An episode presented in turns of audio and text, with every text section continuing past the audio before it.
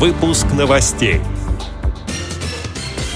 Представители политического движения «Молодая гвардия» просят оборудовать вузы для людей с ограниченными возможностями здоровья. В Новокузнецке состоялась акция «Живая стена». Дети с нарушениями зрения совершили экспедицию на Телецкое озеро. Для слепых и слабовидящих амурчан организовали экскурсию по Благовещенску. Далее об этом подробнее в студии Наталья Гамаюнова. Здравствуйте. Здравствуйте. Представители молодежного политического движения «Молодая гвардия» обратились к вице-премьеру Ольге Голодец с просьбой разобраться, почему многие корпуса институтов и университетов не оборудованы необходимыми приспособлениями для учащихся с ограниченными возможностями здоровья. Кроме того, молодогвардейцы подчеркивают необходимость включения Министерством образования в бюджет на 2015, а также плановые 2016 и 2017 годы средств, которые будут направлены направлены на обеспечение доступности высшего образования для абитуриентов-инвалидов.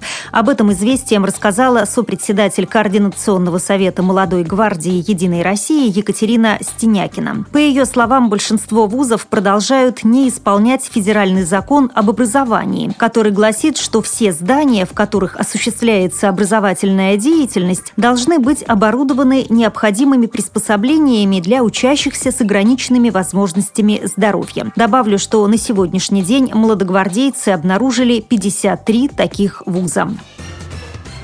В Новокузнецке состоялась акция «Живая стена». Ее участниками стали сотрудники ГАИ, юные инспекторы дорожного движения Кузнецкого района и члены местной организации Всероссийского общества слепых. Для мероприятия был выбран один из пешеходных переходов около дворца «Алюминщик». В этом месте пешеходный переход не регулируется светофором, поэтому людям приходится рассчитывать только на законопослушность водителей. Таким автовладельцам ребята читали стихи и раздавали памятки с правилами правилами дорожного движения. Как отметила председатель Новокузнецкой городской местной организации ВОЗ Олеся Шейхот, в Старокузнецком районе компактно проживают члены нашего общества. По правилам, незрячий человек с белой тростью может переходить дорогу и вне зоны пешеходного перехода. Но мы сейчас говорим о том, что даже на пешеходном переходе возникают сложности. Цель данной акции – привлечь внимание водителей к проблемам пешеходов, инвалидов по зрению. Конец цитаты.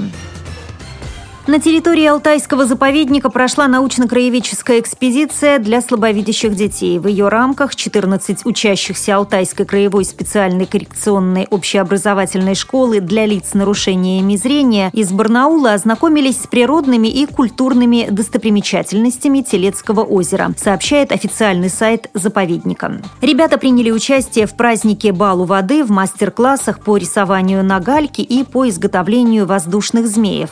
Также дети детей учили управлению байдаркой. В ходе научной части экспедиции мальчишки и девчонки выступили в качестве пары туристов-волонтеров. Проходя познавательные маршруты Алтайского биосферного заповедника, они оценивали доступность существующих экологических троп для людей с ограниченными возможностями здоровья. О целях и результатах данной экскурсии рассказала заместитель директора по учебно-воспитательной работе школы Ирина Щиголева.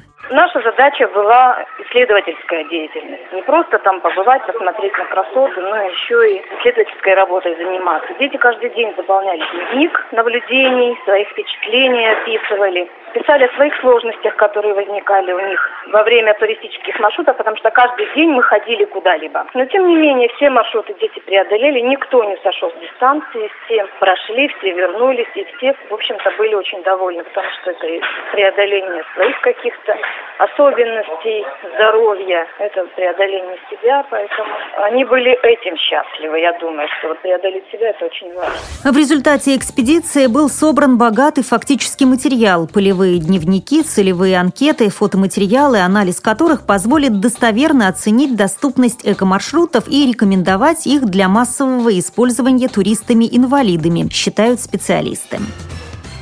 Слепые и слабовидящие жители Благовещенска посетили памятники областного центра Приамурья, сообщает сайт amur.info. Для них прошла первая экскурсия по достопримечательностям города. Ее организовал Центр «Доброта» совместно с библиотекой для слабовидящих и Благовещенским домом-интернатом. В культ-поход пригласили 15 человек. За полтора часа незрячие и слабовидящие побывали у памятников Петру и Февронии, святителю Иннокентию у Триумфальной арки и на площади Победы. Как говорят участники экскурсии, благодаря барельефам они узнали, как на самом деле выглядят эти предметы искусства. Организаторы обещают повторить прогулку, если еще найдутся желающие увидеть Благовещенск пальцами.